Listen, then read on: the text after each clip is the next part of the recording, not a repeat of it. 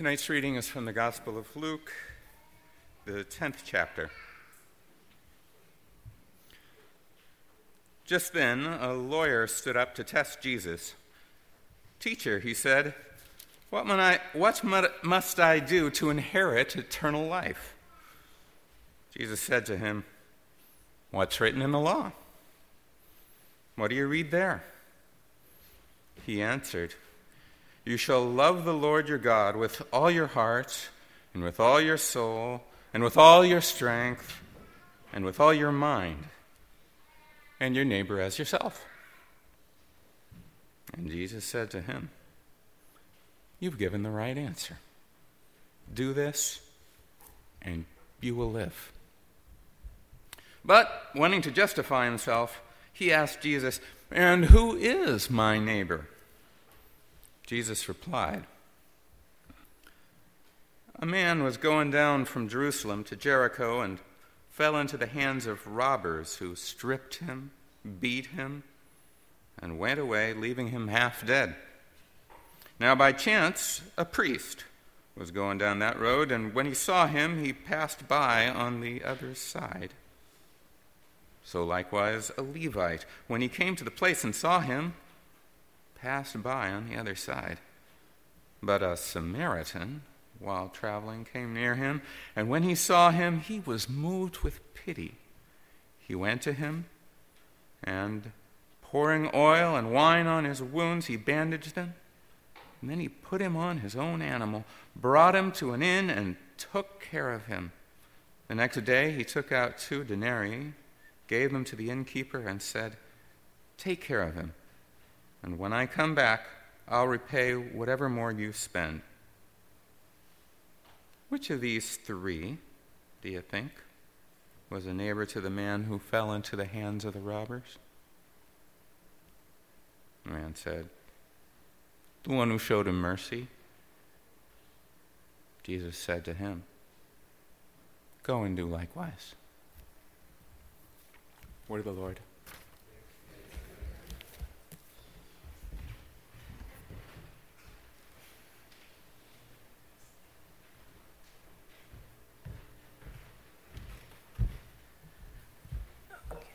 So, uh, this Good Samaritan text posed a uh, significant problem for me. Why did Jesus choose a Samaritan?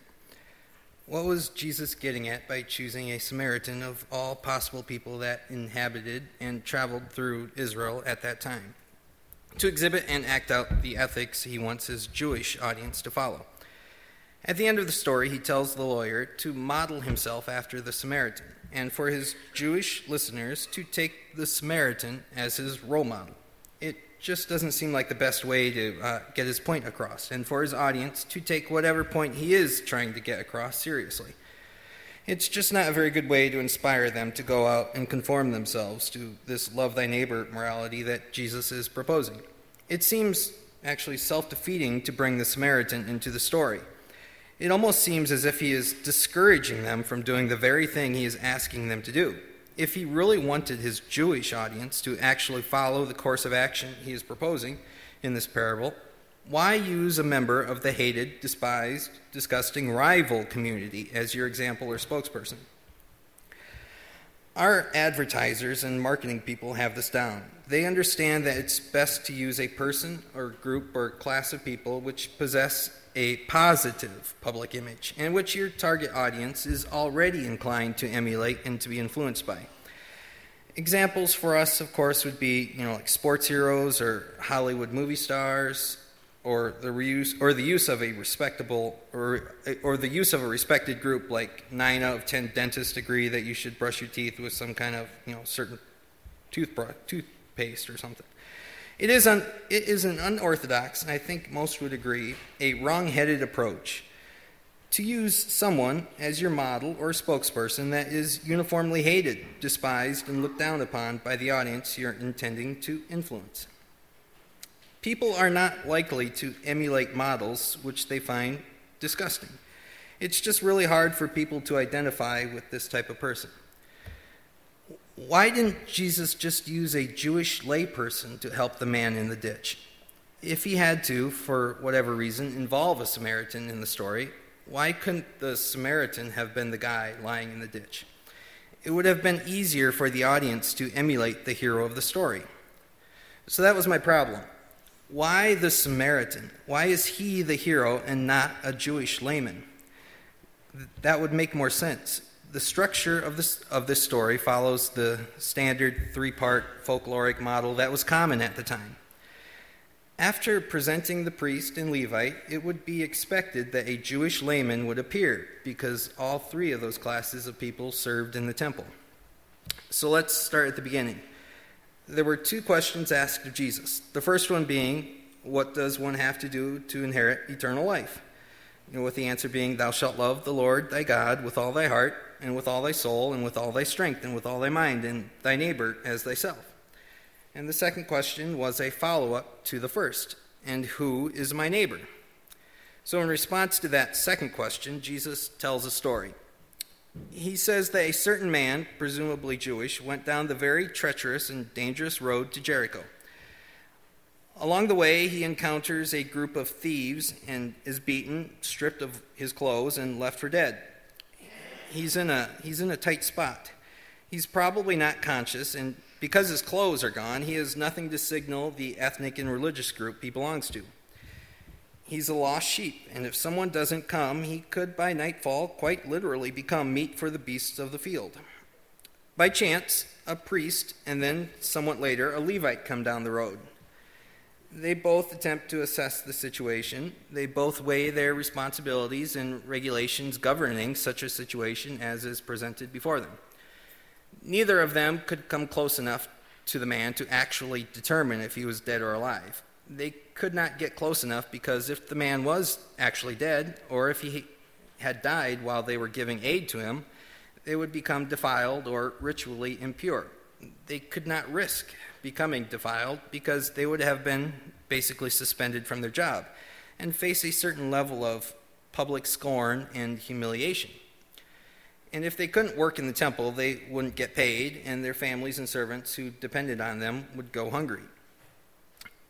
You know, we shouldn't think that these are bad or heartless people. It's just that their society provided them no other choice. When they encountered someone of uncertain ethnicity and who could be very likely dead, the system they were servants of required them to pass on the other side of the road and you know, continue their journey to Jericho there's a lot more to go into regarding what was going on in the minds of the priest and Levite, but I think their main purpose in the story was to show that the sacrificial system was broken, that they had become so burdened down with regulations that they were unable to help the very people they were supposed to help.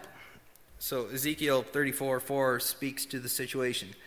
The diseased have ye not strengthened, neither have ye healed that which was sick, neither have ye bound up that which was broken and neither have ye brought again that which was driven away.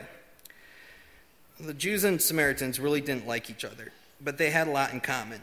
The Samaritans were, were schismatics, they were people of rather doubtful descent and had quite a few theological differences with the Jews.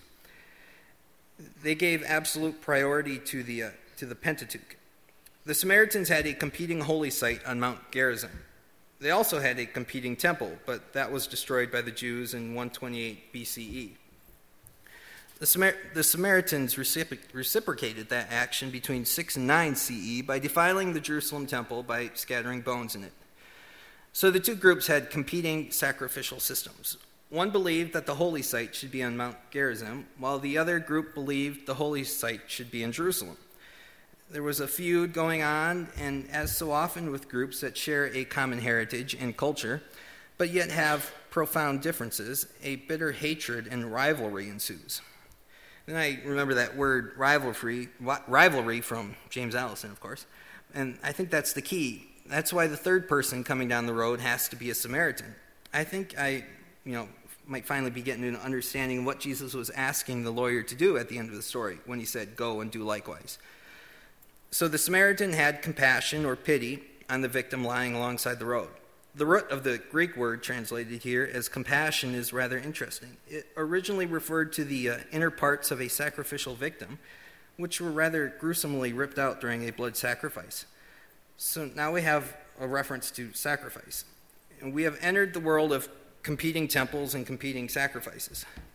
But Jesus is now changing or reinterpreting this awful and terrible word into something very tender and full of love and mercy.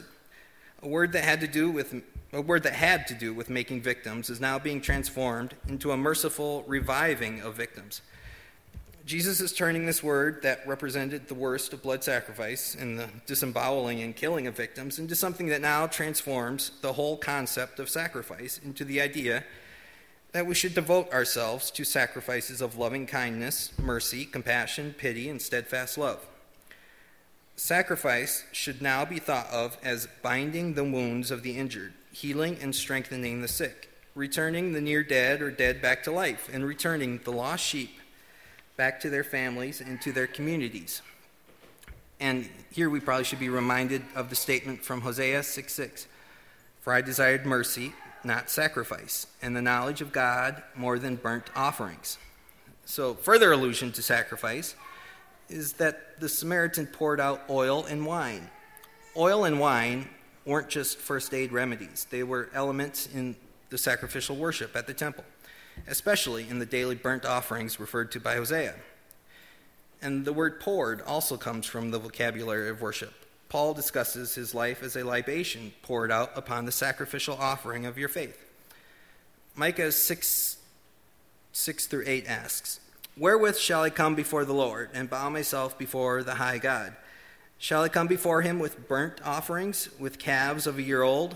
Will the Lord be pleased with thousands of rams or with 10,000 rivers of oil? Shall I give my firstborn for my transgression, the fruit of my body for the sin of my soul? Will the Lord, or then the response is, He hath showed thee, O man, what is good, and what doth the Lord re- require of thee, but to do justly and to love mercy and to walk humbly with thy God. And then further, Ezekiel 6:16 says, I will seek that which was lost and bring again that which was driven away, and will bind up that which was broken, and will strengthen that which was sick. So I think it's now apparent Jesus believes that the sacrificial systems of both Jews and Samaritans are broken, that they are incapable of binding up that which was broken. They have not strengthened they have not strengthened that which was sick, and they have not returned the lost sheep back to the community. They have left them alongside the road to die. So Jesus is inviting the lawyer to join the kingdom of God. The Samaritan had to be the third person on the road. It had to be a Samaritan and not a Jewish layman. A Jewish layman would have only validated the claims of the Jews regarding the correct holy site, and it would not have been what Jesus was getting at. Jesus wants the lawyer to leave his dysfunctional sacrificial system. It not only does not work, it is not what God wants. Jesus is not really into the whole rivalry between groups thing. Jesus wants the lawyer to join the kingdom of God, whose holy sites are not on Mount Gerizim and not in Jerusalem, but can be found in a ditch alongside the treacherous and dangerous road to Jericho. The sacrificial altar can be the body of an anonymous man who is lying alongside the road, bloody and dying, with the sacrificial oil and wine being poured not to rip out the entrails of a victim, but to bind up the wounds and to restore the victim to life and to his place in the community. The kingdom of, the kingdom of God does not wish to validate the claims of one group against another. The Samaritan was free because he served the kingdom of God and put that above allegiance to any group he may have been born into. So be like the Samaritan. The kingdom of God is coming. So be like the Samaritan and leave these false boundaries and sacrificial demarcations behind and this old idea of what a sacrificial system should be because the only thing you'll find in the old sacrificial system is death. The dispute regarding on which holy mountain sacrifices should be conducted really doesn't matter. Whether the right place is on Mount Gerizim or in the temple in Jerusalem, it doesn't really matter. Jesus is telling the lawyer to become a neighbor to the injured and sick, to become a neighbor to the outcast, and to heal their wounds and sicknesses, and to return them to health and to their place in the community to be like the Samaritan who has left his preoccupation with his community's sacrificial site behind.